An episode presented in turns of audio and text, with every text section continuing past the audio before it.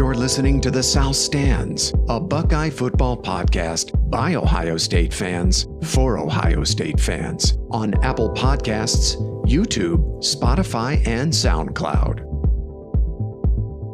Welcome back to The South Stands, a Buckeye football podcast by Ohio State fans for Ohio State fans from the West Coast. I'm your host, Zach Moore. Today is Thursday, September 8th, and I'm very happy to be joined once again by fellow South Stands contributor Paige Van Horn from Denver. PVH, how's it going, my friend? It's going well, buddy. Thursday, soon to be Friday. Had a uh, cameo stop by from Mr. Michael Corcoran today, so it's been a been an interesting uh, afternoon. Mikey. All right. We are also joined by fellow contributor Chad Plummer. You just heard his voice from Cleveland. CP, what's the word from the 216? What's up? 216 is all right, man. It's kind of like getting that little fall in the air kind of thing. Oh, yeah. It's all good. Yeah. I love it. I love it. Day. Just got home, poured myself a nice uh, I'd say four, four and a half finger Tito's, and uh, I'm talking to you boys now. All right, now turned yeah. upside down. All right, my friend, you were like in... a slow Monday night for you. Guys, All right, everyone is lubricated and ready to go. So, of course, we are here to have a second look at number three, Ohio State's 21 to 10 win over number eight. Notre Dame in the horseshoe last Saturday night. Those are their updated rankings in this week's AP poll, by the way. We'll also spend a little time looking back uh, at our predictions for that game and what each of us got right and what we got wrong. I'm afraid there's probably a lot more in the latter category than in the former. Uh, finally, we'll spend a few minutes talking about the Buckeyes' next opponent, the Arkansas State Red Wolves of the Sun Belt Conference, who visit the shoe this Saturday at noon Eastern.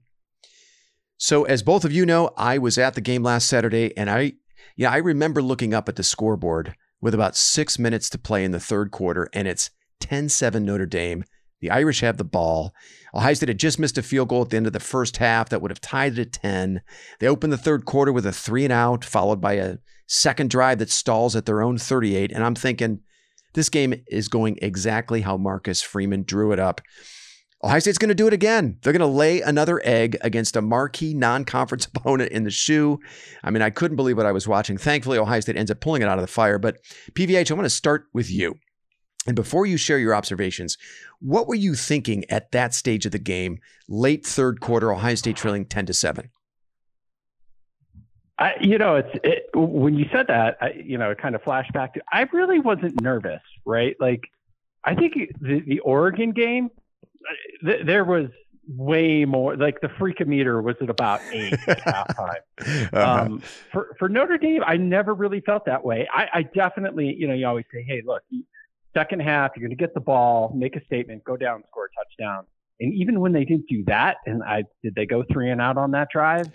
Um, you know, maybe at that point there was a little bit of concern, but I wasn't overly concerned at any point I was kind of just equating it to rust and you know those types of things. Mm-hmm. And we'll get into that more, sort of my observations. But um, I, I, wasn't that freaked out by it. I was disappointed, but right. I wouldn't say that you know I was you know thinking that at any point during that game that they would lose. Okay. All right. Uh, before you give us your observations, Chad, how about you? Where was your concernometer at that point in the game with six minutes to play in the third quarter? The Buckeyes down 10 7. Well, you know what? I uh, I honestly, it, it was very from the beginning of the day. I mean, it was just like surreal. I was telling the cook, I'm like, like, there's like, this is really strange because usually I'm getting, it doesn't matter who the opponent is, right? Mm-hmm. Um, I'm getting a little tweaked, you know, a little anxiety in there. Like, hey, like, not sure what I should do. Should I have a drink? Should, you know, whatever the case may be. But I, I, I just, and that's it was 8 a.m. when you, yeah, right. exactly. yeah, exactly. It was like the calm before the, and, and even leading up to the game, I, I didn't, like nothing at all, man. And I was kind of like, all right, this is fine. We're not going to lose this game, you know, and and end the shoe. So like literally, I, it's bizarre, and I, and I can't explain it. Um, I, I, would love to mirror that for every game and following, you know, every Saturday until the college football playoff. But right, um, but so, you know, I, I was calm. I, I really wasn't worried about it. You know, okay. I, felt like things were coming together, and then and they would. I mean, you know, okay, they did, but All right. So What if I'd so- like to been up two touchdowns, three touchdowns? Yeah, I, I, I think I said it would be over halfway through the third quarter. Yes, so. you did.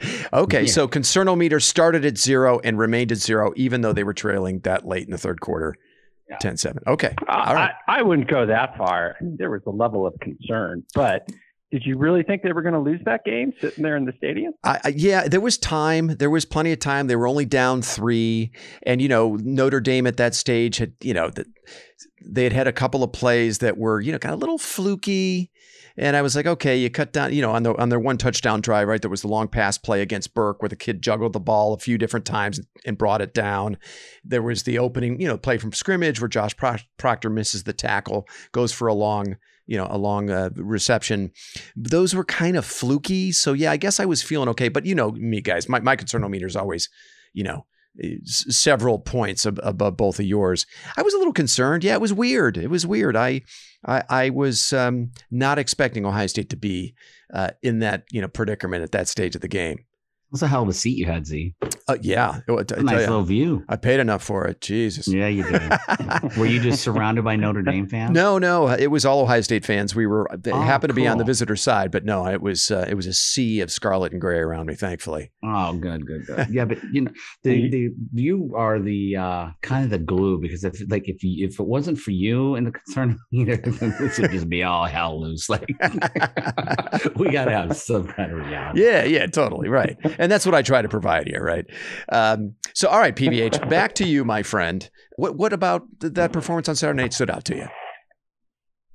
Well, the first thing is I, I, I did chuckle at I don't it was maybe the third punt of the game in the year that they honor the 2002 national championship with Jim Tressel. Right. How how big the punting game became in that game? Oh, my Like, God. pretty damn ironic if you think about it. I, I don't know how many times they punted the ball, but it was a fair amount, and that that was one thing that I, I kind of smiled at at some point during the second quarter. Um, you know, here, here's the thing: it sucks to say, and you kind of alluded to it when you did your solo recap. We don't. I, don't know what to make of that game because at the end of the day, we really don't know how good Notre Dame's going to turn out to be. If they, you know, lay some eggs and drop three games, then, you know, we're going to look back on this and say, yeah, you know, maybe we're not as good as we thought we were. But until the season plays out, I mean, it's it's really hard to tell. I mean, it seemed to me uh, their defense is legit, right? For Mhm. sure, they got some players Mhm. um, but but very limited on offense, which is I think one thing that you pointed out that we, you know we might have gotten right. Um, but you know it's the the jury's going to be out to see you know a few more games. You know truly if this was hey were we a little bit rusty or Notre Dame turns out to be a pretty hell of a good team. Yeah. Um, In answer to your question, The PVH, in answer to your question, there were 13 punts in the game, eight by Notre Dame and five by Ohio State. A lot of punting. Right. I mean, come on. the ghost of Jim Tressel in the stadium, right? I mean, that had that had to be it. Maybe we could just chalk it up to that. I mean, that could have been the whole reason why that game went that way. Um, I know, I know you're going to push back on me for this. I know, and you're going to like that's absurd. But are we really sure that TreVeyon Henderson is a better back than Miyan Williams? Oh boy, here we go. One hundred and fifty Ah, percent, okay, I'm you just guys- saying. dude. They're not even on the I- same level. Oh my god. Go ahead, PVH. Finish I- your take okay. and go ahead. I, I'm just I'm just saying, and I I think I recall last year saying, are we really sure that you know Jaxon Smith-Njigba is not better than Olave and Wilson? Well, you- that's absurd. Yeah, you well, know? I, I- you So were I'm that was a good take. I, I I'm going to disagree with you on this one, but please go ahead, finish. Okay, so I'm not 100 percent saying that, but my God, that that guy runs with just reckless abandon, and you know I know that TreVeyon has this breakaway capabilities, but it doesn't happen that often. And I'm not it has nothing to do against Chad Boy Trey Trey, but I'm just saying Williams is a beast, and he's going to get a lion's share of the carries going forward. That's my prediction. Wow. okay. The other thing is, Oh. I think, I think we all definitely need to step back and and sort of recognize how just awesome Olave and Wilson were. oh yeah. Um, I get that certain points they were probably dropping nine guys back, Mhm. um, and you know it was probably more difficult, you know, for them to get open. One thing that you know I I definitely got wrong. I think most people got wrong. It's like, well, hell, we've got you know, Harrison and Egbuka, and we're just going to reload at that position. And those guys are going to be good. But my God, how great were Wilson and Olave? And oh. I think, you know, not having them on the field, we definitely felt it in that game. Yeah. Um, you also have to give credit for Notre Dame and the scheme that they played, and they probably took, you know, part of that away from Day. Mm-hmm. Um, but the, and that sort of leads into my my my last observation. Something else you alluded to, Zach, was is it is it maybe time to be a wee bit concerned with the way Ryan Day calls the game because he just seems so hell bent to do what he wants and not sort of adjust to maybe what the defense is doing and take what it gives you. You know, mm-hmm. it's like he, he gets there eventually, but you know, it, when you just running the ball three, four, five yards per carry, and you know, I know you're going to mix it up, and you know, God knows the guy makes nine million dollars, and I don't, and this is what he gets paid to do. But I, you know, he's kind of like Jesus, dude. If they're dropping nine in coverage, run the ball. and so, yeah. you know, you you kind of talked about it a little bit. Right. You know, I mean, he's still kind of young in this capacity to completely call a game, but I, I think it's a fair point to sort of say, dude, just take what the defense gives you and, you know, if they're going to drop nine in coverage, run the goddamn ball. I mean, in my estimation, this is the third time since 2020 that we've seen Ryan Day kind of fall into this trap. He forces the issue throwing the ball when it's just not there. The first time was the 2020 uh, Big Ten title game against Northwestern. And Northwestern, they basically had the same game plan as Notre Dame in this game, dropping eight, nine guys, eight guys in coverage. And uh, the running game was there from the beginning most especially in that game. And then we remember the record setting performance that Trey Sermon had in that game.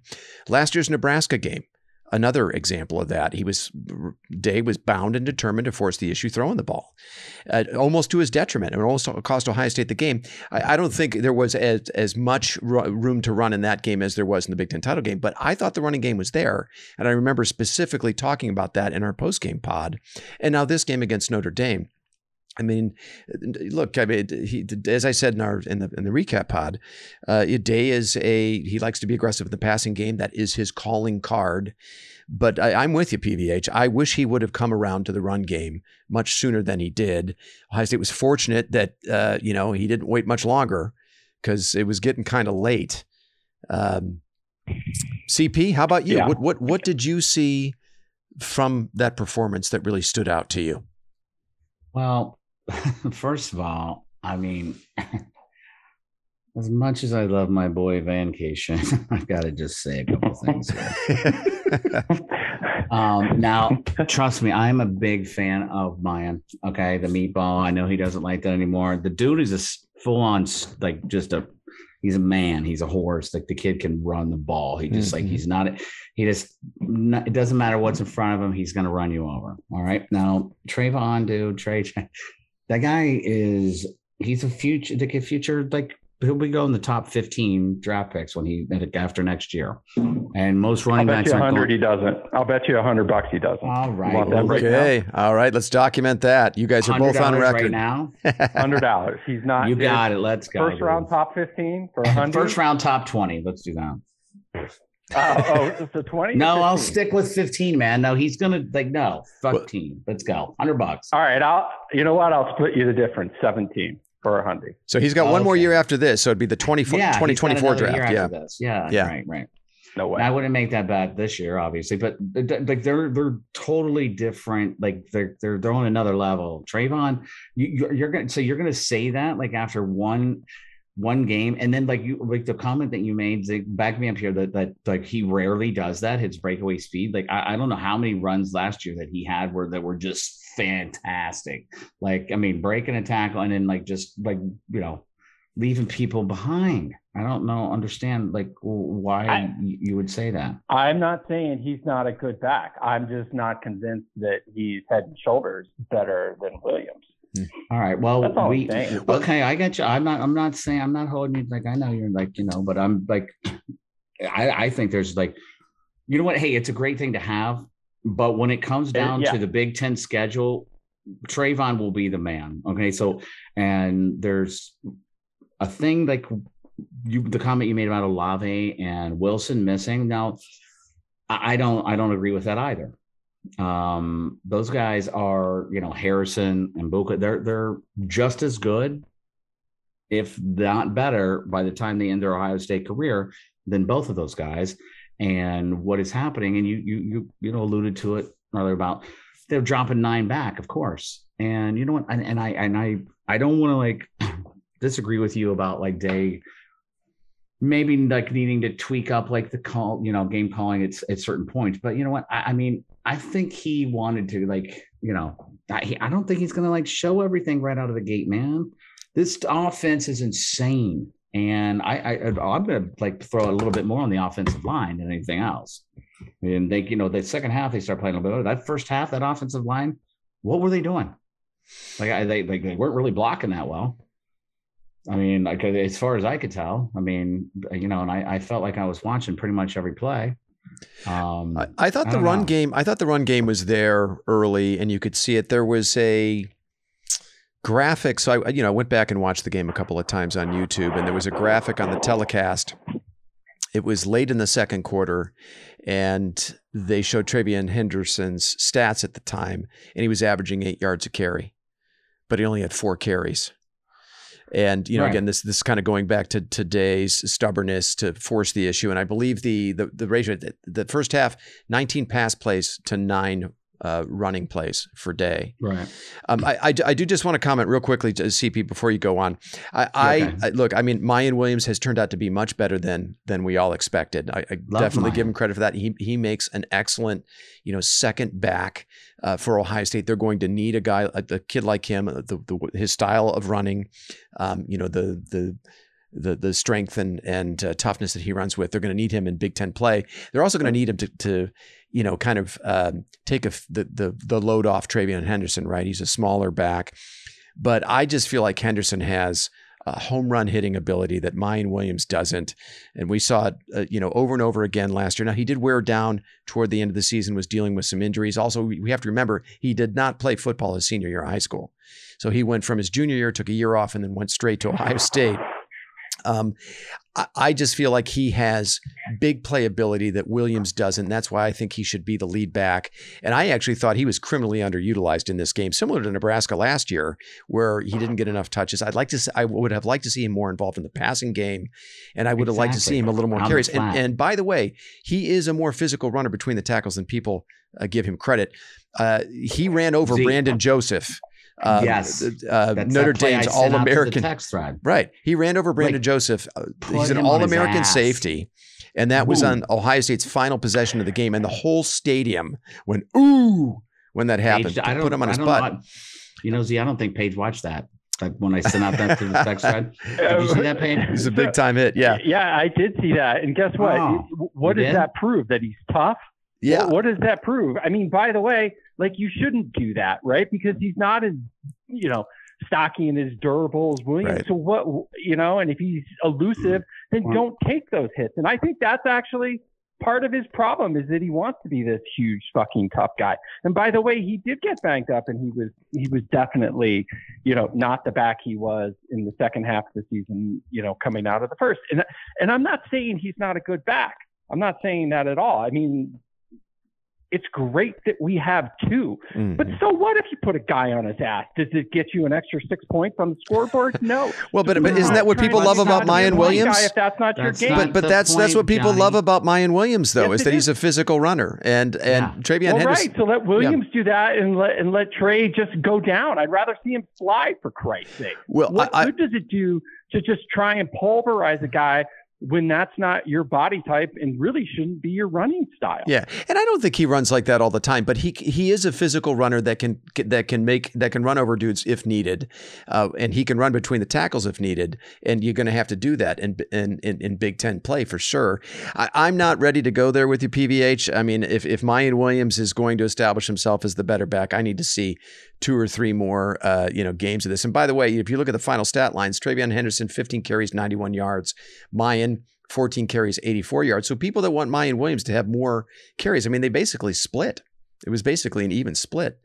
And and they went to yeah. Williams in the late going when everybody in the stadium knew they were going to run the ball. And to his credit, Williams, you know, he delivered. He was good. I'm not going to deny that. He's he's a very good second back who could probably start for most other teams in the Big Ten.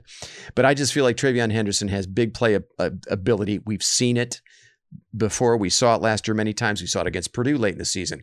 We saw it against Penn State in a moment when they really, really needed to have some big plays. He was huge in that game for them, even though the going was really tough for him earlier in that game. So I just, you know, give me the guy that has the home run hitting ability. That's the guy that I want as my lead back. Um, uh, but I understand. Look, Miyan Williams appeals to a lot of Ohio State fans, right? He wakes he wakes up the echoes of the Carlos Hydes and you know the Pete Johnsons, right? Ohio State fans love physical runners. I totally get it. It's not even up for yeah, debate. It, we spent way too much time on this. That's a fact. No, no. I mean, I think it's on. a good debate. I actually think it's a good debate because too, a lot of people what? are, are calling for Miyan Williams to get more carries. But now the other thing is, is that on that last drive, that 95 yard drive that sealed the game, Notre Dame was wiped out. You don't think TreVeyon Henderson wouldn't have gotten those yards too? He would have gotten those same yards. He probably yeah, would have popped dude. for a long run for sure. I mean, there's no doubt in my mind Henderson would have gained at least as much yardage I think he could have even broke one of those for a long run. But credit to Williams. I don't want to discredit Williams. yeah, well, All right. every day would be Christmas. He wasn't in the game. They had the other guy in. well, game. he started so that drive. To, yeah, right. He started the drive, and Williams and he didn't it. finish it. Yeah, well, and, he didn't, and again, I'm not saying Trey's not a great back, and I'm not saying he shouldn't be the starter. He is going to be the starter. He does have breakaway speed, but I also don't think. I mean, that Miyan Williams gets hit and he goes for another five yards almost every goddamn time he gets the ball. So, you know, and, uh, and had, had Evan Pryor not gotten hurt, I, I don't think mine didn't be in the game that much, to be honest with you. Okay. Well, now we, we can play the I'm just saying game on your I love Miyan, dude. I love he's a great back, but like, you know what? Okay. He's not going to take us to the promised land. So we'll see. We'll have to come up with a creative bet, although uh, but it is a great one. problem for us to have. I agree. It is. It is a wonderful problem for us to have. Yeah. So now, so if if you start so if you I'm just looking at that that final drive the the one well, not the final drive but the 95 yard drive. So Henderson started the drive and he started with a run of five yards of seven yards, uh, and then three. And then he was subbed out for with Miyan Williams. Williams went 4 11. He also had that great catch on the sidelines, too. So, look, I, I, I don't want to discredit Williams while I'm also making my pitch for for Henderson because he was really great on that drive. I'm just not ready to go there quite yet. Uh, with 100% agree. Yeah. I'm like I'm love Williams as well, and I yeah. have nothing but like praise for the guy. All right. And the other thing, Zach, you're totally right. Use him like Etienne, right? Yeah. Take him out of the backfield. Like if, if he's not catching the ball up at least three or four times a game, then Dave's not calling a smart game. I agree. Like that's I agree. Got to be there almost every single time. Like that's a great call out as well. Yeah, t- totally. I, before before I kick it back to you, Chad. Yeah, that was one thing that I had mentioned on Twitter that I would like to see Henderson used in the passing game in much the same way that Travis Etienne was used in the passing game at Clemson, because I think he has that kind of ability. If we remember his very first touchdown as a, as a Buckeye against Minnesota last year, right? He caught that little flare out and just right. Outran everyone to the end zone. So, uh, and especially if you know, we don't know how long this JSN injury is going to linger. Um, you know, we don't know, you know, what's going to happen at receiver yet. Maybe it's going to take a little time for Egbuka and Harrison to mature into these elite receivers that we think they're going to be. And if that's the case, why not use Henderson in the pass game? He's the he's the only other guy right now with a proven with proven big play ability, you know, outside of JSN. Anyway, so I'm going to kick this back to you, Chad. Go ahead. What else did you see out of that game that stood out? Well, I mean, and by no like all right so like i just want to make this well known like he's my boy you know this was like you know a little bit of bullshit from last year kind of just fucking around a little bit but you know cj's cj's my boy but uh i don't know if he was that sharp either. There hmm. was some passes he missed in that game. He was missing passes um, early for sure. yes he did. Um and you know but but that's fine. I mean you know it's first game this shoe man. I mean you've got you know like I mean, that was a star-studded sideline. You got LeBron, you got every big Buckeye player that, that ever played there. But how how amazing was that for real? How many people came back for that game? Oh yeah. I mean, it was just it was unbelievable to see all those people on the sidelines. Did but, you guys see you know, the? Uh, like, did you guys see I the will, TV ratings for, for that game? 10 and a half oh, yeah, million dude, people. It was like um 10 point like 10, 10 and a half million million viewers. That's three three million more than the next game. I think it was LSU yeah. Florida State, right? Right. They had like seven uh, like just over seven. Wow. Isn't that crazy? So can, can, can we can we talk about that for a second? Because, sure. Like, if they, why every school is not doing that, or big time program is not doing that, is beyond me. Sorry, he's not um, doing what PVH and just I mean, coming out of the gate, we're going to play a marquee top ten team. Oh, right. We're going to yeah. do a home and home. Uh-huh. You know, and not this bullshit Chick Fil A shit where we're going to play the, you know, whatever the Super Dome or the Atlanta Dome. Yeah, right. Bush. Yeah, SEC candy ass shit. Bush. Um, but I mean. you know, I mean, to Chad's point, that I mean, Jesus Christ, like Jayson Tatum for the bot, like uh, what was yeah. that guy doing there? like, City's boys with LeBron. You know, yeah. I, I, mean, just from an exposure and a recruiting, even if they'd have lost that game, you're still winning, right? And yeah. and next year it's going to be in Notre Dame, like you know. And I know I think they've got that pretty much lined up, and you know they they schedule this crap out decades in advance. But my God, coming out of the gate, you know, at night, um, that that to me just seems like that should be table stakes every single year. Yeah. Right. And if other schools don't copy that, then I, you know, I, I, I can't imagine why they wouldn't do it. And not a lot of other schools are doing it because there's been a lot of shitty games. I mean, both week one and this week too. There's just not a lot of marquee games. I mean, you got Alabama. Give Bama a little credit. They're going to Austin to play Texas, and Texas isn't at its peak right now, but that that is you know a yeah, game. I'm, I'm sure that when it was scheduled, you know, later. But so yeah. see, I want to know like so you know how it's so hard. Um, and you know, I didn't go down to the shoe because there was so many people I wanted to like to see and hang out, like Kramer and like all these people. Like and Barnes brought back. He was like he he said the tailgate was like old school. Like I mean, ran out of booze. He didn't open it until four thirty. Ran out of booze like six o'clock, and he thought he had enough booze for like five hours. Yeah, it was like, packed. That insane. it was like packed. Ginn was there. Cardale Jones. Like you, you like you saw Cardale. You were there. I did. But like inside the stadium, how like was it? Was it electric inside? Oh, it was there? electric. Was it, like yeah. fantastic. Yeah. Like you know, because on TV you can't really tell. It looks like it is, but you know. Yeah, and you know we've I think we've all been in Ohio Stadium when the crowd is not uh, not a factor. The wine and cheese crowd. Yeah, yeah there's like, a wine and cheese crowd. I don't like the shoe, like like that. You know. Yeah. I mean, well, and when things aren't going well, sometimes it can be a front runner crowd. And when Yeah, things oh, aren't yeah. going well, they can almost kind of turn on Ohio State. Oh, that was not right. Go that was dark. That was not the case on Saturday. Right. The crowd was was geeked. They uh, in the pregame they had Navy SEALs parachuting into the stadium. There was a during the halftime show there was a a drone. Uh, coordinated drone show above the scoreboard that was like making oh, nice. making images of Brutus face, Brutus's face, and the best damn band in the land. And I mean, they went all out. Uh, the turf looks great. The environment was electric. It was warm, balmy night. Yeah, Okay, warm, balmy night. It rained most of the afternoon, but it stopped about 90 minutes before kickoff. So the the environment was, yeah, everything you would hope to be for a game like this. It was just, you know, Ohio State struggled and uh, initially, and uh, you know, I think a lot of it had to do with the JSN injury. That I think that really took some wind out of their sails, uh, at least out of the offense, um, which which none of us could have predicted. But Right. uh, but you give Notre Dame a little credit. I, I thought they played well. I thought they had a good game plan. I I thought that they uh, they they matched up athletically for the most part. Uh, where we've seen them in games like this, where it doesn't look like they belong on the same field as the opponent, I don't think that was the case. They had some good athletes out there. I yeah. So- my- so my it- it was a Notre good Dame football game. that- yeah, my opinion on Notre Dame is like, you know, Brian Kelly. Like, I mean, you got Marcus mm-hmm. Freeman and James Laurinaitis on the sideline. They're getting those. Like, I mean, there's something to say about that. Getting those kids fired up, coming in that place right there. But I feel like they have some athletes on that team, and I feel like they might be better, like in like in two years now, than any team that Kelly had in like you know in the last like five years.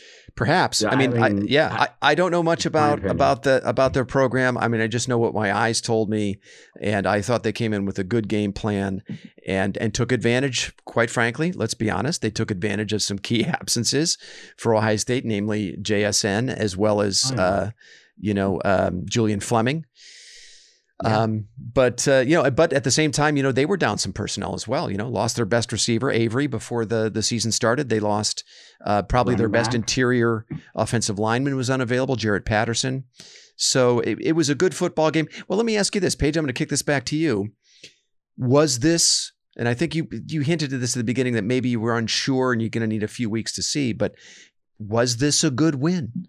for Ohio State, or do you do you want to wait and see what Notre Dame looks like? I, I think it was. I you know I think Notre Dame will.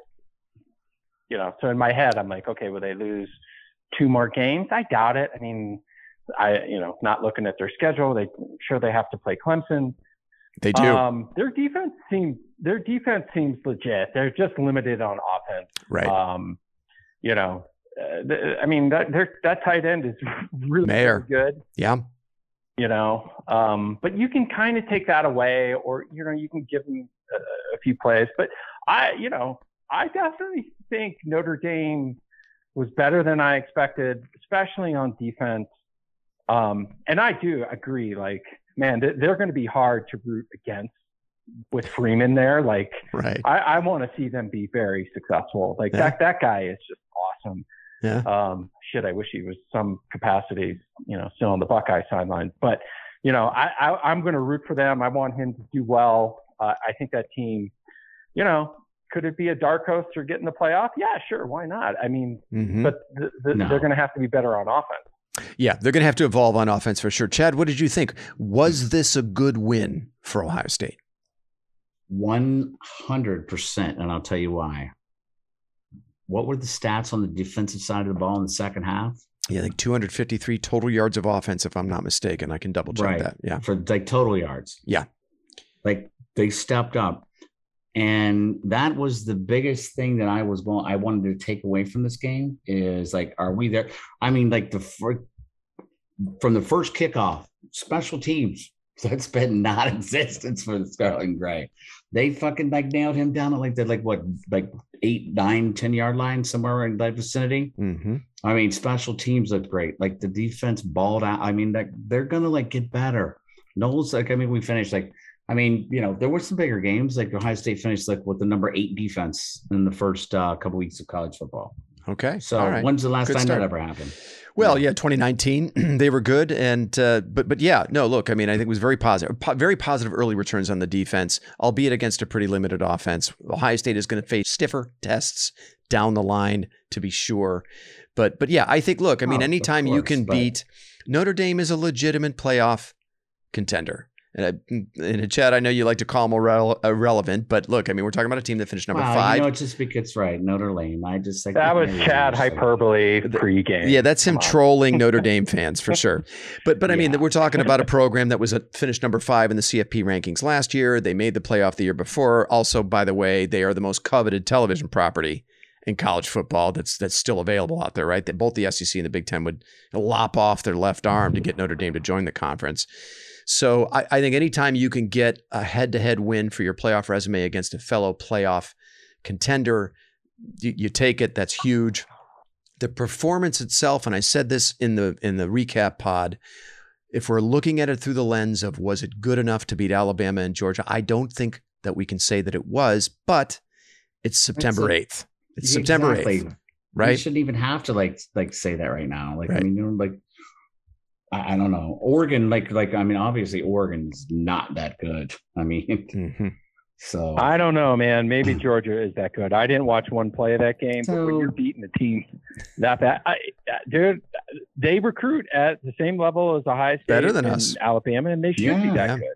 yeah So but we you know, shouldn't be like I- I- looking through a lens like on the first game. Like I mean, like you know, like, no, I mean, no, let's no. go back I'm to like saying that, but 2014. like you know, like I mean, we can go like we can dissect that so many different ways. Like I agree with you, Zeke. Like, what was it the first game? Like you know, do I think we could beat Alabama or Georgia right now? No, no no Like that, that was in- that in, performance like, was not good enough to, to beat no, Bama or no, Georgia, not at all. right? i don't But, think so like, we just got a new defensive coordinator. No, like you know what I mean. I think like that was his first time in the shoe on this field. Like I mean, you know, let's get in. Like you, let- let's under, which I know we will. Um, you know, like the week of Thanksgiving, like after we kick the shit out of Michigan, then then the West. Let's let's, let's see what our answers are. yeah i mean th- there's good question. reason to trust ryan day's track record right and Yeah, uh, the the the notion that they'll figure things out in the passing game, right? You get JSN healthy, you get Julian Fleming healthy. There's ridiculous talent in that room, and you've got uh, a play call in Ryan Day with a great track, a proven track record when it comes to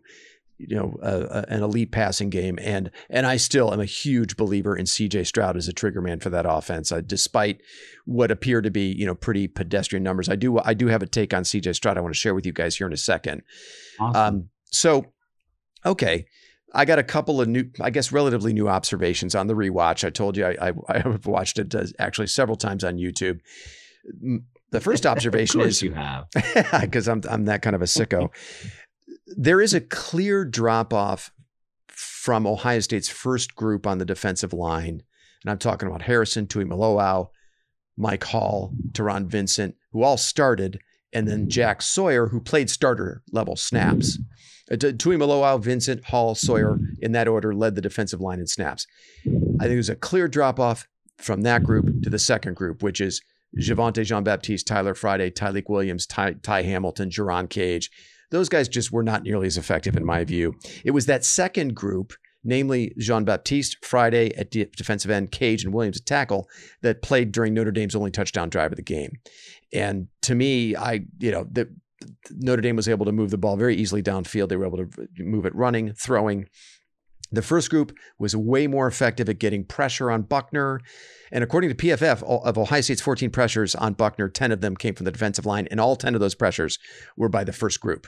Uh, no one from the second group had a quarterback pressure. And then I thought the first group was much better against the run. So that leads me to, the, to my question, which is, and this is just rhetorical. We know that Larry Johnson likes to rotate a lot of players on the defensive line, but Jim Knowles has a different philosophy. Uh, yes. Certainly with his position group, he does not rotate a lot of linebackers. We did not see a lot of rotation in the secondary. And Will Knowles is the head coach of the defense. Will he allow Larry Johnson to rotate like he likes to do along the defensive line when you have a clear group, a, you know, a first group that is clearly better than the second? So that's that's one observation. And then the second is on CJ Stroud. And uh, you know, Chad, you you made mention of kind of what was uh, you know a pedestrian night by his standards. Um, I didn't really talk about Stroud in the recap pod, and that was a pretty big oversight on my part. But you know, I, I was actually miserably hungover when I did. I mean, it was just a miracle that I did that recap pod. I, have not had that much. God. I mean, I, have not had that much beer to drink in several years. I mean, oh my God, I hit two different tailgates. did you make it out after the game? I, I no, no, I, I, only to get something to eat because I couldn't get anything. The concession lines were so ridiculous that I, I wasn't really able to get anything to eat. Oh, by the way, I walked all over campus, getting to and from all the tailgates I went to, twenty miles according to my wow. iPhone. Holy 20 shit. miles covered. Oh God. So uh, anyway, I, I digress. I, I digress. Uh, no, these are these are good side anecdotes. Yes, I, could you get? Did you have to walk home, stumble home? I, I did. Yes. Yeah, so so you know, I, I met up at um, at, at Barnes's tailgate, which was you know right at um, you know the uh, club, yeah. yeah right by the varsity club. The second tailgate that I went to with some old uh, high school friends was way up Lane Avenue off of Jesse Owens Boulevard near the baseball stadium, and that was a th- oh my that Lord. was a thirty five to forty minute walk just getting there and then back Jesus. to the stadium. I also ran five miles earlier that morning, and then I did walk all the way home from the game after the game uh, to the short north, which is where my Airbnb was. So, you know, drank a lot of beer. However, I got my steps in, boys. I burned a lot of active calories. So, yeah, you know, yeah, man, right? Uh, An unconventional like biathlon you did there, drinking beer and that many steps. That's pretty, pretty impressive. No rickshaws so, in sight. they go up to the baseball field. so, so back How to Stroud. scooters, those lime scooters. You couldn't find one of those. Oh, they were all over the place. the, the streets were littered with those things. It was so annoying. Uh, so, so back to Stroud, though. Look, I mean, and we talked about this earlier. Notre Dame played with two high safeties. They dropped eight in coverage most of the night. They were, you know, bound and determined to take away the big play from Stroud. So they came in when I thought it was with a pretty good plan. And then, you know, Stroud was down two starters at receiver, including one of the top 10 players in all college football in Smith-Njigba Right after the first quarter injury to Smith-Njigba. I know he tried to play through it. Clearly wasn't himself. I think he left the game after the first drive of the third quarter. Uh, so that what did that leave Stroud? I mean, two very talented but extremely green receivers in Harrison Jr. and Egbuka. Think about this, boys. For Harrison, it was only his second career start, and for Egbuka, it was his first career start. That's my like. And then after those two, right? And after those two, it was a former walk-on and a career special teams player in Xavier Johnson, How and a redshirt freshman in Jayden Ballard, who between the two of them had one career reception. That's what CJ Stroud had to work with on Saturday night. And he still completed 71% of his passes, 24 of 34 for 223 yards, two touchdowns, no turnovers. And the amazing thing to me, on each of Ohio State's second half scoring drives, he completed nearly identical pinpoint passes along the sideline on a dead run, one to Egbuka on their the scoring drive that um, their first scoring drive, and then one to Miyan Williams on their second scoring drive that put them up I believe. Sorry, it was their it was their last scoring drive that put the game out of reach at twenty one to ten. Um, to, but you know those were two throws that he made, ridiculous pinpoint throws on a dead run. He took a big hit at the end of both of those throws to extend those scoring drives. In that second one to Williams, third down from the Ohio State twenty four, with the Buckeyes clinging to a four point lead in the fourth quarter. I mean, come on, you need your quarterback to deliver a play. Is there a bigger moment than that? Um, and then I think both of his uh, touchdown passes were just absolutely surgical. I had a perfect sight line from my seat of the touchdown throw to Egbuka. I mean, Notre Dame had a high had a safety over the top and a corner in tight coverage. And Stroud whipped that ball past both of them to Egbuka, who turned it upfield to the end zone. I mean, that was a big time NFL throw. And then on the touchdown throw to Xavier Johnson, he made Notre Dame pay for bringing both safeties on that blitz. I mean, up to that point, the Notre Dame defense had played basically a perfect game. And the second they make a mistake, Stroud burns him for a touchdown pass to a goddamn walk on. So, I mean, all things considered, I thought Stroud was pretty good. It was just a weird night, a weird game for Ohio State. And, you know, no one's going to give him any credit for that because the last time we saw him play, he was throwing for a bajillion yards in the Rose Bowl. Um, but I was impressed with Stroud all in all. Like things weren't going well for him early. And that to me is the measure of a champion when you can kind of tough through uh, you know, tough through th- when things aren't going well. I don't know who's breathing on their mic really heavy. I think that's UCP, but I can hear you. You no, sound like Darth no, Vader. That's Vancation. Mine's been on mute yeah. the entire time. Someone's breathing like Darth Vader on there. Just a heads up yeah. there. So yeah, those mouth breather, mouth breather in Denver. yeah. Well, it's because you had the goddamn Zoom all fucked up. I had to get on my phone. that's true. Okay, so it's my fault. It. Okay, yeah, all right. I can't believe you're forced out of the gate to blame me on that shit, though.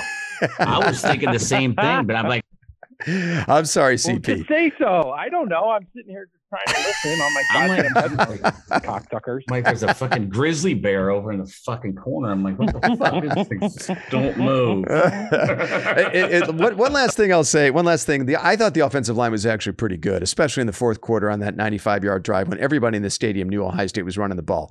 We bitched about last year when Ohio State needed to get tough yards and everybody knew they were going to run it. They couldn't get it. You know that that possession against Michigan to start the third quarter. Perfect example. Well, you know, with a game on the line on that final drive, 95 yard drive, I thought the uh, offensive line really, really delivered. I also uh, thought it was notable that Notre Dame star edge rusher Isaiah Foskey, complete non factor in that game.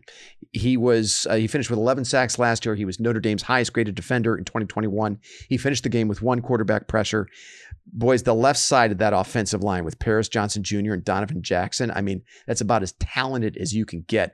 I'm really hopeful Ryan Day just like, dude, run behind those dudes 30 to 35 times a game. Okay, I'm done. Those are those are my my my new observations based on the rewatch. Paige, I want to kick this back to you.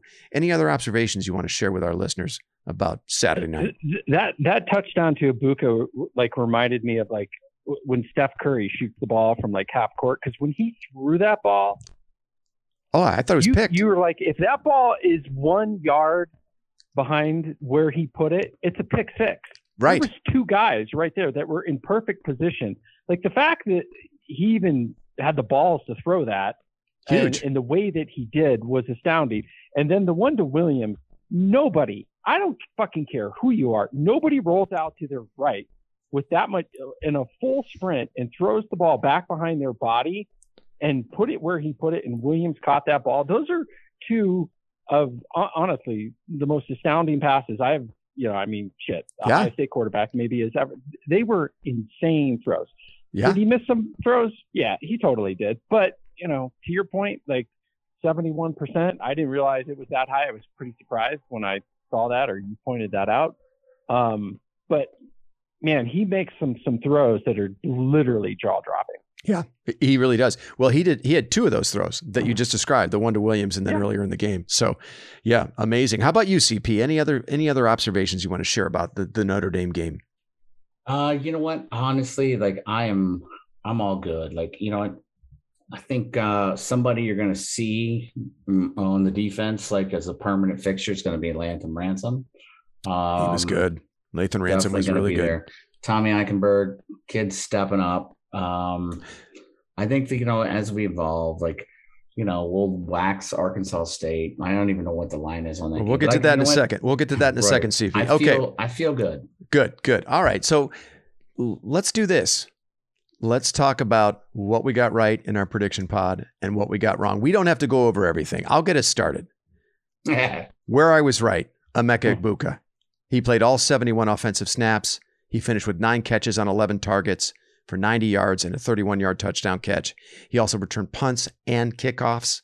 And I thought that was a real nice debut in a first career start as a Buckeye. I mean, Ryan Day, that coaching staff, has, you know, he has their ultimate trust when you're playing 71, all 71 offensive snaps and returning punts and kickoffs. The moment was not too big for Egbuka on Saturday night, and I think he's only going to get better.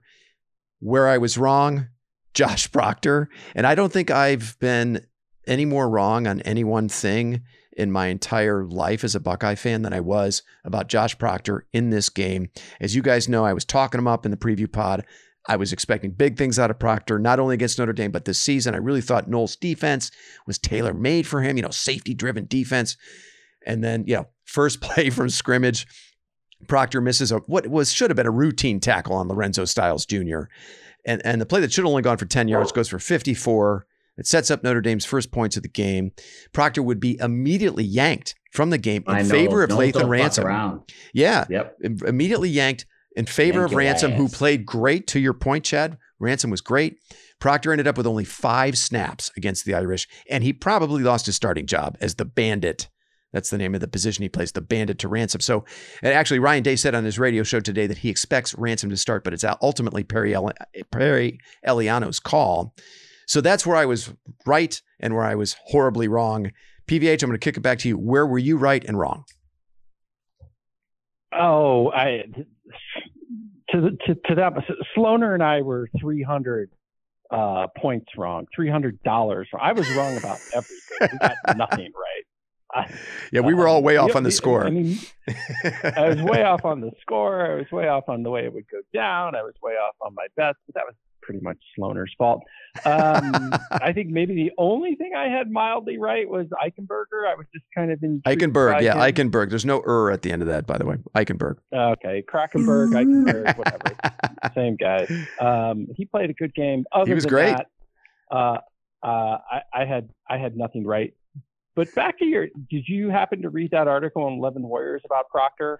I missed um, it. No. It, it, yeah, it was it was kind of interesting. They they did a whole you know transfer story about it.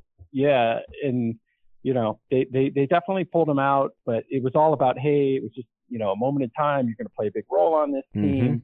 So I wouldn't be too hard on yourself, Zach, about Proctor. Um, you know, he, well, it, he definitely goes for the kill, right? And yeah. when he whiffs, he it, it, it you know it, it can be very costly, but he likes to bring the wood, and I think they try and you know they don't want to completely take that out of his game, but they somehow need to figure out how to control it. Right. But it, it doesn't seem to, con- you know, it's it's all or nothing for that guy. He, he's so, way too boomer um, bust. You can't be boomer bust as yeah, a safety. Exactly You're the last line of defense. I mean, you, you have to be really, quite yeah. frankly, the way Lathan Ransom played. I mean, those big hits are are awesome and every, oohs and ahs and everybody loves it.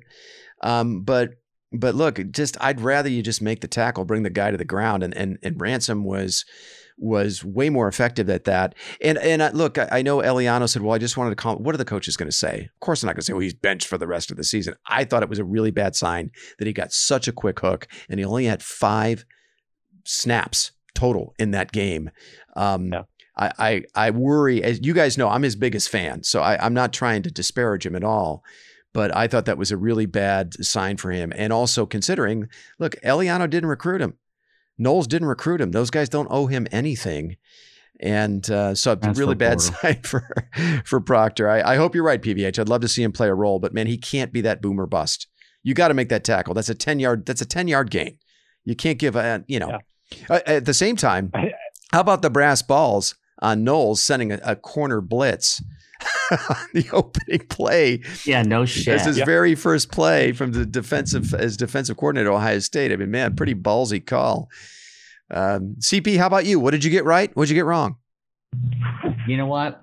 I didn't really get shit right. Um, 58-17, obviously that was way, way wrong. Two longs don't make a way, but it's all good. Like, you know what? That's why like it's so fun, Z, having you being pretty much like, you know, right most of the time.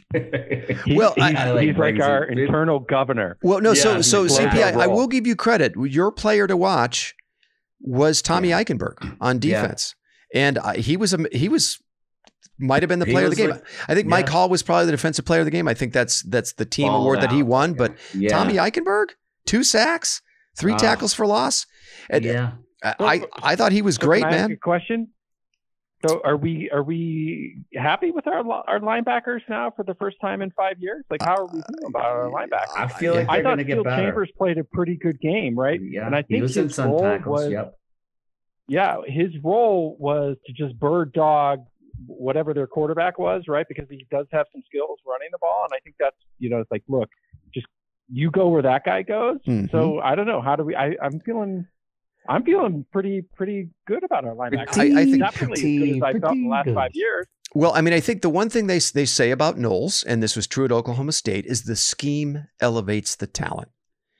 And that's why I was so excited about him coming to Ohio State is that he's he's working with more talent, and if he can elevate the talent that we have, who knows? The sky could be the Yeah. limit. I'm with you. I mean, look, uh, you know, this is Eichenberg follows up a Rose Bowl MVP performance with this performance. I'm looking at the PFF grades right now. Steele Chambers was their second highest graded defender against Notre Dame. Tommy Eichenberg was fourth. I I'm I, I tell you, I mean, in that game, one game sample size, I was happy with how they played. I think you got to credit Knowles for a good scheme for coaching these guys up. By the way, Knowles' position group is the linebackers, so Hmm. um, I, I I am pleasantly surprised about Eichenberg. I was not sure. I, I told you guys in our Rose Bowl pre uh, recap pod that we did back in January that I thought Eichenberg might have gotten the Brendon White treatment as the Rose Bowl MVP who uh, would ended up transferring out because a new coaching staff came in the following year.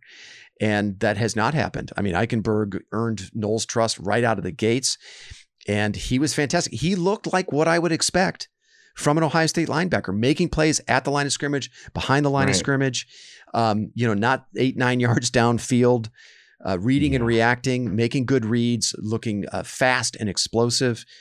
I, I one game sample size, but I was really happy with what I saw. What do you, how about you, CP? I- I'd like to say one other thing about like you know he didn't get all the stats, you know, but like Jack Sawyer, like uh, like you watching the game multiple, he was in like he was a disruptor, Right. like so like like he might not have gotten the stats for the tackles or that, but like a lot of the plays that he made, um, being the disruptor, were you know he's not going to get all the stats padded for him, but he he he balled out in that game. So I mean, I, I just wanted to mention that, but the Yeah. whole Heikenberg thing yeah, this reminded me when Paige and I were in Oregon last year. Like Paige and I got separated because it was just insane going in there. And like I got to the uh the uh, fans, like I was like, I'm Tommy Eichenberg's uncle. like I gotta get in here. I was at, like the family, like I got to that gate.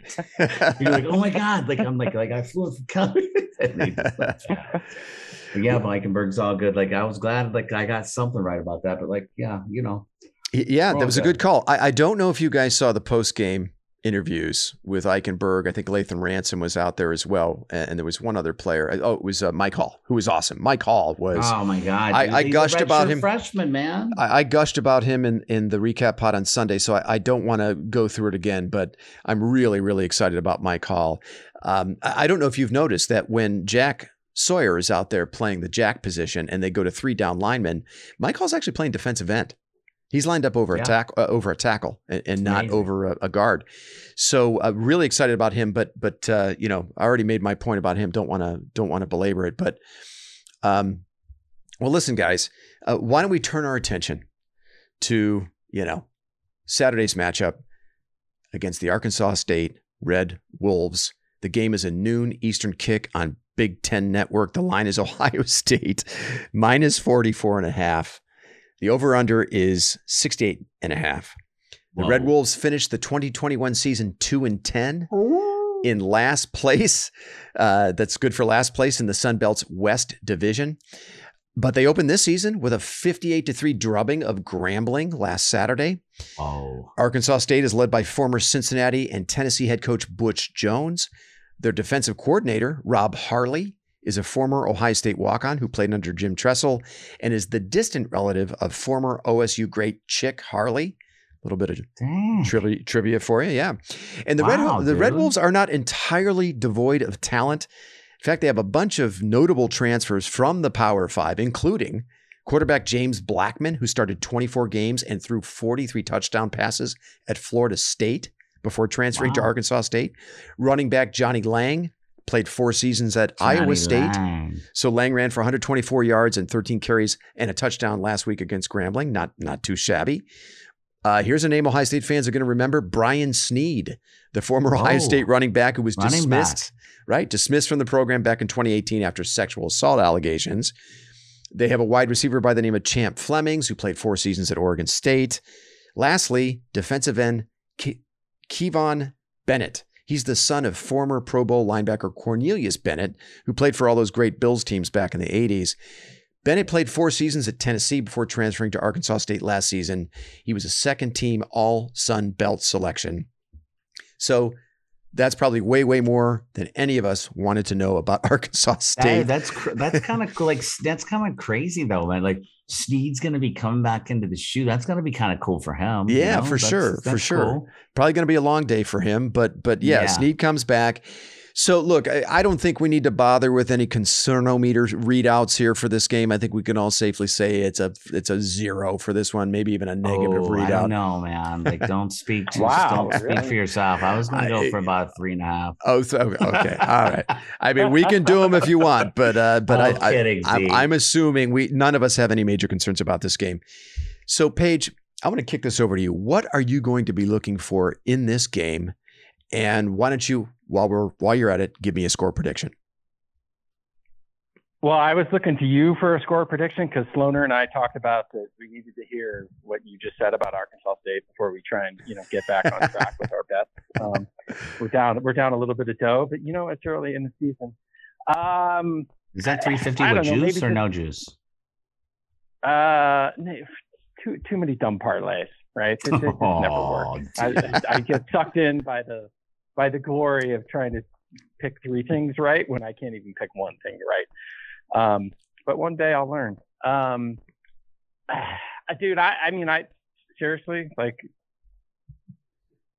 I, I kind of I, I what's the line 44 Yes, 44 I mean, I, and a I half. think the big I, I think the big thing is does the offense get back on track Mhm. um, but I don't actually love Ohio State to cover, to be honest with you. it's a big Um, line. It, and Yeah. it's going to be, I dude, it's going to be one of those quintessential letdown noon starts. Mm. Um, I could totally see them being flat. Um, and so, and again, I'm pro- I- I'm always wrong. And so my gut tells me this might be closer than we think. I mean, Oh. I'm not concerned that they're going to lose the game, but if you put a gun to my head right now, I think, you know, I think it could be, they could be a little flat. And I think, you know, this could be, you know, some pedestrian like 38 to 10 game, just a complete wow. lower game. I hope that, I hope I'm wrong. I probably will be wrong, but Why don't you follow up that with some heavy, deep all that. breathing?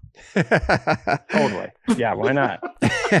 okay. All right. So, you- Meditation. so is Yeah. there is there anything that you want to see out of Ohio State in this game that that's you know what what are you going to be looking for on the field from Ohio State? Uh, just of the offense to, you know, Right. get it clicking a little bit better, right? Maybe, Okay. You know, let's just see more what we expected to see against Notre Dame, the offense that we expected to see against Arkansas State, though. But again, you know, like, well, oh, what does that really mean? Um, I, I do think Arkansas State has some weapons on offense. I, I read that, you know, that guy from Florida State, he's Blackman. Yeah. literally like a six years, yeah, he's like his sixth year. So, Yeah. you know, they, they might be able to be a, a, a teeny bit formidable on offense. So let's let's just see a continuation of what the defense did and see if the offense can get back on track. Um, I certainly hope I don't see, you know, Smith-Njigba out there. Like, why Yeah, in the you and world me both. play that guy? Yeah.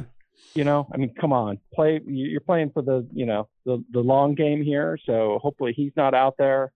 Um, I love the Xavier Johnson story, like just with the the irony of the absurdity of how Hartline has recruited the wide receiver position that arguably you know, the second biggest play of the Notre Dame game was by a walk-on wide receiver catching the touchdown. so maybe let's see him getting some more touches. All right. Okay. How about you, CP? What what what are you going to be looking for from Ohio State in this game, and give me a score prediction? Um, I'm going to cut mine a lot shorter than Van uh, Van Long there. Van breath, Van breathing. Yeah, Van breath. Um, I want to see the offensive line just manhandle these little bitches. That's what I want to see. And no disrespect to the Arkansas State, you know, the what are they? What are they, Zach? Uh, they are the Red Wolves. Uh, to, oh, to your Red point, Wolves. they had the worst Okay. rush defense in the FBS last year. Okay. All right. So yeah, Snead sounds like he's gonna like it's, it's I want to see the offensive line manhandle the red dragons. Um Red, Kidding. so you got the Razorbacks and the Red Dragons, but The I want to see the offensive yeah. line manhandle the Wolves. And you know, we know that, they, that we're going to get the touches. You know, and I, I'm anxious to see what uh, Dallan Hayden's going to do in the second half. That kid, uh, they Mhm. said he had a great spring. He's the one that's going to step up for, um, you know, Evan Pryor since he got hurt.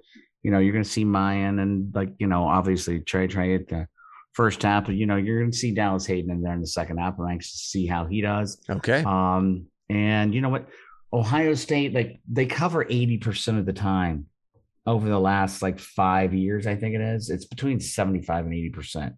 So of course I'm gonna go, you know, I'm gonna stick with the 58. Okay. I'm gonna go with uh 58 to 10. 58 10. Okay. Go Bucks. Hey, All and right. can I say one other thing before Sure. like because I know you're gonna wrap everything up.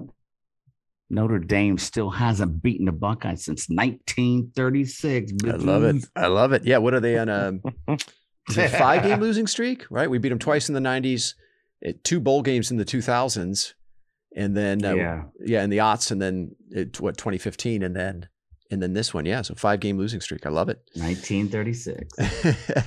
um, my my score prediction is Ohio State 63-10. I'd be stunned if Jaxon Smith-Njigba plays. I'm with you, PVH. Uh, there's absolutely no reason for him to play in this game. And this game should be over by halftime. And to your point, PVH, unless there's a bit of a letdown, and I think we're going to learn a little something about this team.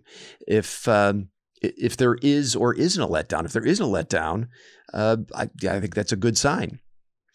Uh, Ohio State has some very interesting reserves who did not get much, if any, action against Notre Dame that I'm interested in, uh, especially on defense. And I'm hoping to see we get a. Uh, uh, I'm hoping we get a, we get a glimpse of C.J. Hicks and Sonny Styles. I'd like to see a little bit of Chip Trayanum, the Arizona State transfer who converted from running back to linebacker. It was Trayanum who had the tackle on the opening kickoff against Notre Dame. Call, He flew down there and just blew up the kick returner. And then I'd like to see a little Jordan, Jordan Hancock at cornerback, assuming he's healthy. I don't know if he is. I don't even think he dressed for the game last week, and and J.K. Johnson as well. So those are some young players, some reserves that I'm You- I'm I'm hoping get time, and we you see think some Hicks will get some time, CJ? I, I'm hoping we'll see. I mean, C.J. Hicks, Sonny Styles. I'd love to see those kids. I'd like Uh, to see Reid Carrico. Like I think Carrico, you know, sure. Yep. Yeah. All right. Sorry, I said I was done. No, no. How, how about how about your boy Gee Scott Jr. Chad? yeah, I seem to recall Gee Scott Jr. Yeah. Did pining he's going to have a breakout season. He is. We haven't seen him yet. I mean, look at that position. You're you're a glorified offensive lineman. They, they throw you a bone here and a- there. You got to see block. how big he's gotten? It's insane. It's it is, but I mean, I don't know if he's got the brute strength, the girth that you need to play tight end at Ohio State and move linebackers around and and sometimes defensive linemen. And that's really the assignment at Ohio State, right? You, you're a blocker first. You you get your pass catcher second. But no, I'm hoping for him. Might it would be great to find a role for him for sure. There's so many young players, like I, you know, that just. I mean, they were brought here for a reason. So, like, hopefully, you know, we're going to see a lot of them in the second half. All right, boys. So finally, I want to get your thoughts on Bama, Texas. That is Mhm. unfortunately also a noon Eastern kick. It's on Fox, so it's play, being played at the same time as Ohio State, Arkansas State. The line is Bama minus 20. The over under is 65 and a half. What do we think? CP, I want to kick this to you. Can Quinn Ewers and Bijan Robinson make that game interesting? Your BFF, I- your I your really your mullet really- that you dream about. This is uh this is like fucking like this goes out to shout out to Shroomwagon. That dude. He sent a mullet picture out. He's like, Stroud isn't that good. of course he did. No, but like uh, you know, I mean, that's a lot. Like tw- like they're coming into Texas and they're they're, you know, Yeah, 20 point point favorites. underdogs. That's insane. 20 point favorites. Yeah, yeah. Bama is, yeah. Yeah. Right. But So- so like it's in Texas, correct? It is, yeah. It's in Austin. Yeah, what do you think? Can Texas so- make it interesting? Uh, you know what? I you know what? I I mean, I I don't know. I think they covered the spread. Okay. All right. You like I think this is the first time they do. Like, like you know what? Like everybody's expecting Sark. He's like he's been playing in the media. Oh, you know, hey, like this game's not going to define our season. We're still like you know be Big Twelve. I think my boy Mullet, like our boy, like my boy's going to come up, man. I think he's going to step up. He's going to show why he was the number one quarterback in the country, and uh, I think they cover. You think you- they don't win, but they cover. They don't. Oh, they don't win. No, they cover. Okay. All right. PVH, how about They you? They don't get embarrassed. Okay. How about you, PVH? I, you know, prediction wise, yeah, uh, fuck, I'll say they win. Why not? I mean, I know nothing. Actually. No, they can't beat Alabama. Yeah. Uh, no, but it's super, super intriguing, right? Like with the mullet, Yeah. uh, see how good he is. I think he had a pretty good game. I, I forget who they beat last weekend, but I thought it was pretty, pretty big. Uh, Bama's just too good, you Yeah. know. Um, uh, but again, what what time is that game? Is it at it's at the exact same time as the Ohio State game. It's it's Fox's big Dude, noon kick. So, Yeah. fuck.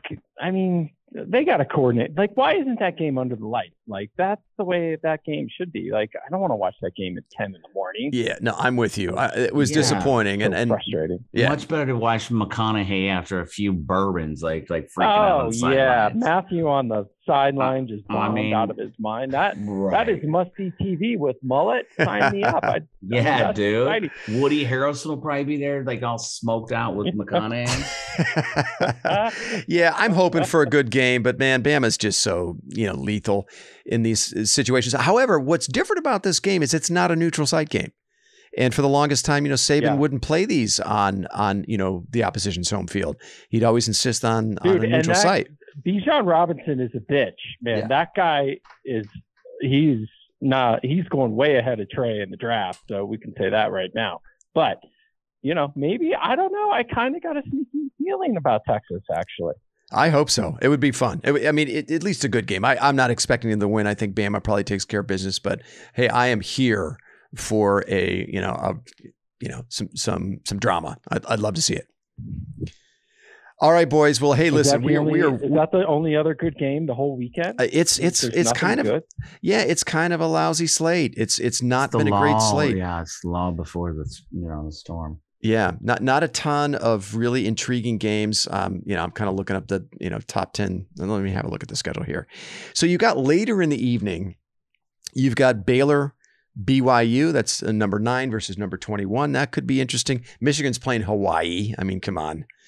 Um, you've got uh, number twenty Kentucky at number twelve Florida. That could get interesting.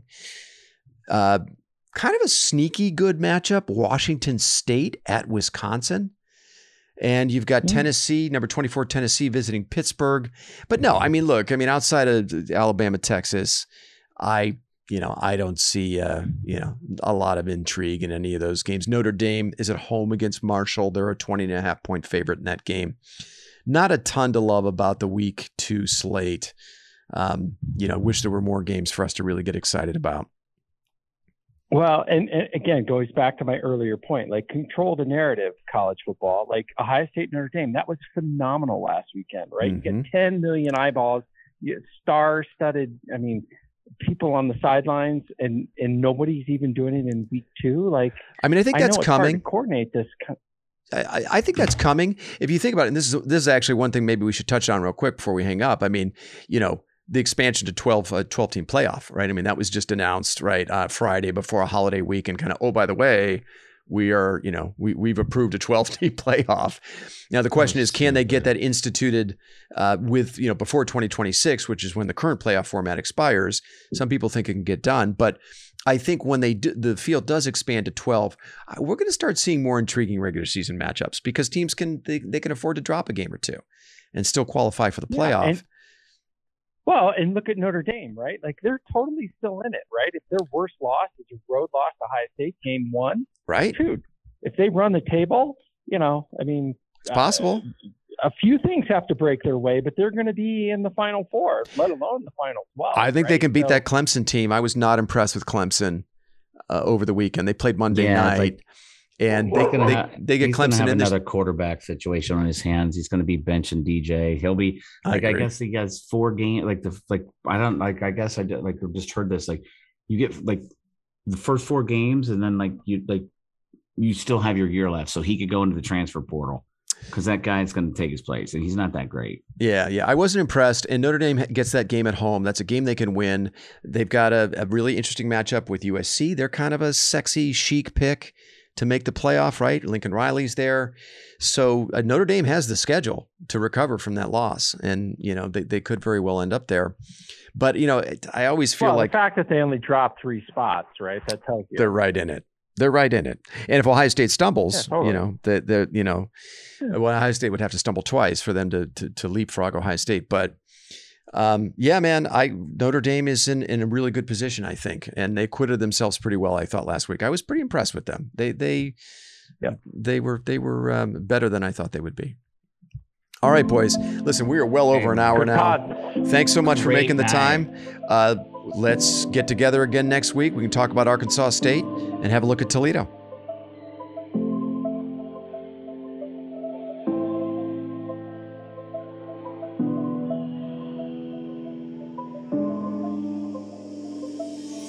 You've been listening to the South Stands, a Buckeye football podcast.